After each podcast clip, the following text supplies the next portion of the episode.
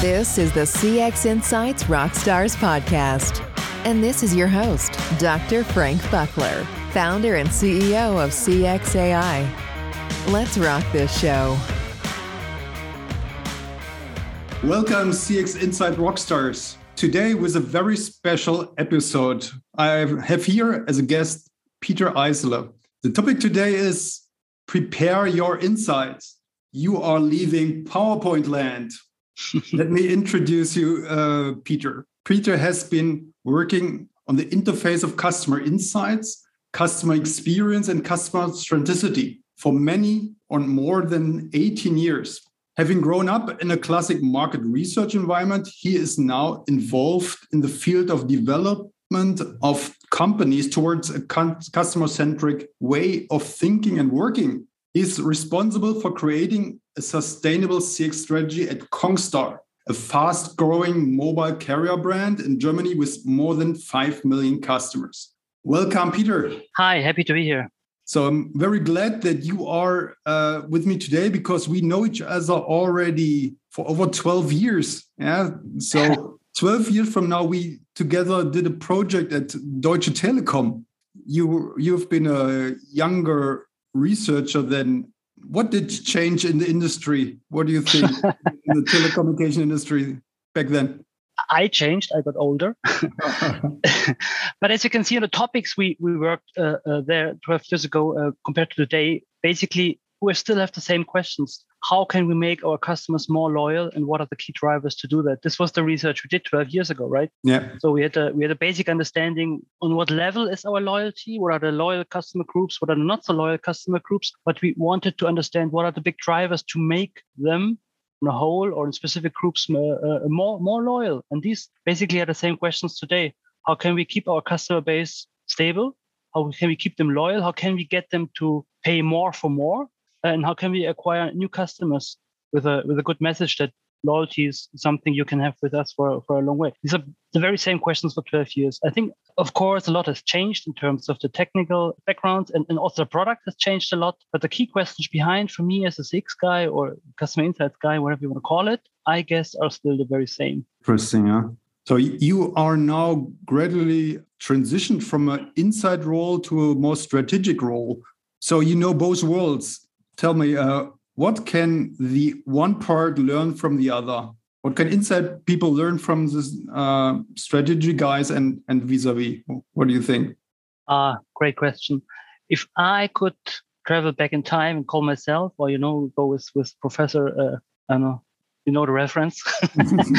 um, if I could travel back in time to, to my younger self, I would say, you know, when you talk about insights, it's not so much about the tools, the formats, and the crazy techniques you can you can do to create insights. It's more about translation of insights and, and, and to, to bring them into the language of the company. Very often, and still today, when you talk to inside people or when you talk to people uh, who are working in research, and just this week, I was on I was on a conference where we had the very same questions. It's all about how can I make people in the company listen to me? How can I make people in the company listen to my insights? How can I make people listen to research? You know, and these are exactly the, the questions we had 12 years ago, uh, or I had 12, 15 years ago. And I think the problem very often is we are we are too focused on, on our tools and we are too much in love sometimes with our topics on the good end, you can say we are very motivated to, to work in our field, you know, but on the bad side, we, we don't take stakeholder management as serious as we should be. So this would be, I think, my, my key message. Don't only talk about stakeholder management, uh, do it, do it in your very own uh, environment. Because of course, the quality of insights is important, but the, the insights are never the, the product. They're always a mean to an end. And at the end, it's all about the company and the value the company is getting out of these insights.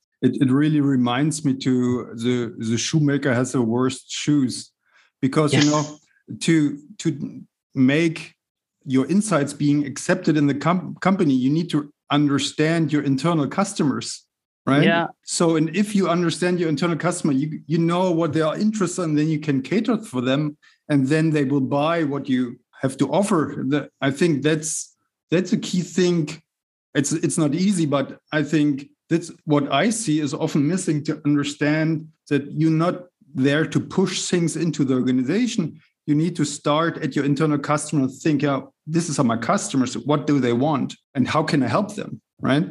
A small anecdote. When I was working in marketing, market research in a company, we were so focused on selling research and selling new projects we, we didn't even have a good customer feedback uh, in place. So basically, there was no customer feedback on our end. so we, we, we weren't using the product we were selling. basically, that's a, just a, a funny thing. Yeah let's come to your to the topic of today prepare your insights you are leaving powerpoint land so this is this is an interesting uh, catchy line. What is exactly your point here? I came to the title when i when i reminded myself of a guy i worked with sometimes and he had a shirt in, in some of the workshops. We were working together and the, the shirt was literally saying everything works in powerpoint land. And I love this shirt so much, and I love this this, this quote so much that I'm using it uh, regularly because in customer experience or in CX, we always wanna wanna talk about customer journeys, and, and, and we, we we are not getting tired to to tell the colleagues we have to work and think and discuss in customer journeys and not in single interactions. But when we talk about customer journeys, very often we end up in, in assumptions. So whenever we start a customer journey uh, discussion or, or we want to draw a customer journey, sooner or later you realize what we talk about are assumptions. And they all sound very reasonable on a slide you know but they're not based on research. They're just made up right now. And we are very freely uh, associating what happens next what happens next what happens next. But how do we know? And the first thing then comes to you know uh me as a customer when i last time did blah blah blah or my, my son did this or i experienced it with a friend of mine. But this is again this is not this is not insights. These are anecdotes and I think it, it, can be a good thing to start in a customer journey uh, mapping, for example, with a with a with an anecdote or with an assumption. But you you must never forget to validate your assumption via research. Yeah. And I think it's very dangerous uh, if you if you make this journey and it sounds very logical, like a story. And you say, okay, case closed. We have the customer journey. We have the three pain points. And by the way, these pain points are the pain points we are working on anyway, so we can we can proceed. That's a bit uh, uh, what I call the paradox of research normally you have to produce results everyone agrees with because they're reasonable. And then they say yeah we knew it anyway so we can do what we what we had to do. But as soon as research brings results which people don't know or don't don't immediately understand they say ah can't be true. Can't be true. Why?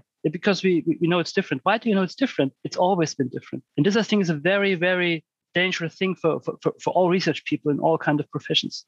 We have to to fight this. Don't don't deliver assumption or don't validate assumptions bring them into into context that there might be something new in it. And I think that's why so it's so important that we leave PowerPoint land behind. And whenever we do something, we should immediately get into contact with customers. So for me, very often a project when I when I when I go on and, in discussing a, a, journey or we start discussing a customer journey, the first thing I want to do is I want to talk to customers or I want to feel or see the experience they have with, with this journey specifically. So true you doesn't you don't have to take insights out of this already you know in the very first step but you have to get a good feeling. You have to to start getting into something uh, which we normally call empathy. And even if you don't write anything down from this you you will 100% have a better understanding of the journey after than you had before. And it's a small thing nowadays. You can you can set up an interview with the customer in every journey in, in less than five days. We have infrastructure now that we can do this. Every journey we want to uh, we want to uh, uh, start or we want to discuss we can find customers and we can get in direct contact with them within five working days. That's my promise to the colleagues. Tell me the journey i, I bring you the customers and then we can talk to them and we talk to, to, to them about their experience. Because never forget you can you all you, you can map a customer journey only internally always product centered customer journey. But what you want in the end is a, is a, is a customer based customer journey. And there are always steps in a journey which you are never aware of because they happen without without interaction of you without interaction from you especially in our field you know we as mobile phone industry we don't sell very exciting products what i really found interesting the other day when you told me that everyone in your organization needs to have contact, customer contact, right? needs to listen to conversations and so forth. Yeah, that's uh, ties into the point you mentioned, right? A kind of, yeah. I mean, it's it's a it's a, we try to change the habits. Yeah, so so by by, by a very strong nudge, now we bring the people to the hotline. So to make it very concrete, at congstar we have an event called Service Live, which is every week in uh, at least one hour. Each congstar can listen in to uh, customer calls. So he can just from his desktop, just one click, and then he's he's in live interviews or live hotline calls with customers. He can listen in. He sees on his screen the the front line, the front uh, end of the of the agent, and after each call, he can discuss with the agent and he can ask questions and he can, for example, understand the process. Why did you answer like this? Why did this happen? What was what was the, the reason behind, and so on and so on. And I don't expect that from every session we get we get you know action points. Oh we have to change the process. Oh we have to change. It's a good thing if it happens but i don't i don't think it necessarily has to happen every week. But i but i want to nudge people that it gets more and more kind of a habit I, I listen to customers. It's, it's, part of my job. It's, it's what I do. Even if I work in finance or human resources or company strategy, it's what I do. And it goes through the whole organization. Our CEO, Axel, also uh, was listening uh, to, to, to calls uh, lately. And all people from the from the leadership uh, circle, uh, they're doing this on a regular basis. That makes sense. It's um, probably much more convincing than the PowerPoint slide. Sometimes. Also, this this quote this quote uh, also reminds me to another quote when it's on when it's and it's written in PowerPoint, it's called artificial intelligence. If it's written in or in, in Python, it's machine learning, like that, right? yeah, and the the point is so true that actually the the main method of validating theories of people is to think is it reasonable or not it doesn't make sense or not but actually it's not very good method uh, to validate something because it's simply uh, validated based on the things we already know right? So there is no if you just use this reasoning you are you cannot learn something new right? So and it's not even a very good method to validate things. So you, you need to rely on the research methods to learn something new right? Yeah and you need and you need more than one research methods. What we try to what we try to tell the people always, you know, there is not one single hammer for the nail of, of, of insights. You you have you have to be aware of the method you're using, and you have to be aware of the of the bias you're bringing in with this research, because every research has a bias. And I think it also helps if you start small. If you just start with listening in, everyone understands this cannot be the only source, but it is the first source. And from there, you get a new hypothesis and you get come to other source because we have to do triangulation. You know, we have to work with, from different angles we have to, to, to work with qualitative research in the beginning, for example, to create hypotheses. What is going well? What is going not so well with the, with the customer journey? And then we get pain points. Maybe we get too many pain points. Maybe we get uh, some more and others uh, just just basically one or, or twice while we're listening. But these are then not pain points we have to work on. These are hypotheses, and we have to check. Okay, if this is a pain point, what should I see in the system? What should go wrong somewhere in, in a KPI I can really work with? And then I go to the next level of research. And when I find KPIs who are now validating or falsifying my pain point, then I can translate this into a business uh, a business hypothesis. You know, knowing this pain point and knowing the KPI, it, it happens like this. I can tell this costs us real money in terms of you know too many people are calling or uh, too many people are not are not doing the contract as we want to or not uh, changing the contract yeah. But you need this this kind of triangulation. For example when we when we when we talk to customers now in, in the customer journey of order or uh, tariff change is the same thing. Very often we have we have young guys you know the, the the perfect target group young male people in their 30s they do everything in the app. They check the, the new tariff. They say oh that's a great tariff. Yeah, I, I changed the tariff, and they go in the app until the point of order now, and then they lay down the app and the phone and they call us. Hey, I want to change my tariff. You know, and, and, and I don't come get my, my head around this because why are, why are they doing this? And now we, we, we try to find and try to find out is this a is this a quantitative important thing what we see that that people are even if we do a good job bringing them into the app they still call us because this doesn't make sense a lot. Did you found out yet? No. No, not yet. I mean, I'm, I'm, quite convinced, to be honest, because the pattern is the pattern is strong and the, the hotline volumes are are, are large. But um, to make the, the real connection of two different touchpoint interactions, bring them together in a in a in an interlinked way is, is I think not easy, and at least not easy for us right now. And that that was one of my questions that you mentioned that you are, want to focus on certain customer journeys. And the question is, can you really analyze a customer journey independently from others? What's your, what's your experience on that? Uh, there's a theoretical answer and a practical one. well, in theory, I think everything belongs together, or you know, touch points uh, are never isolated. But in practice, we very often do as they are isolated. So we just work on one single interaction and try to change it. But I think also in reality, very often this is reasonable for a company. So it's like an 80 20 solution. Yeah? We know we could do better, but for a lot of uh, hygiene factors or basic pain points, that's okay. But we need to find the 20% of, of interactions where we really need to, to bring them together. So this is why we say we don't need to focus on all customer journeys. Sometimes when you talk to people about customer journeys, there is this big, big question over the head. But then we have to map all the customer journeys and we never get finished. And there's so many customer journeys and they all belong together. And I think that's not necessary. You don't have to, to know all customer journeys and you don't have to work on all customer journeys, but you have, have to make a conscious decision. What are the important customer journeys you are working on as a company? Because there's the value for you as a company. And within these customer journeys, there you have to, to make the connections. So the app and the hotline, why are they connected? How they are connected? What is happening before the other? And why are customers doing stuff you would not expect? What is a typical insight framework or playbook for us to analyze a certain journey?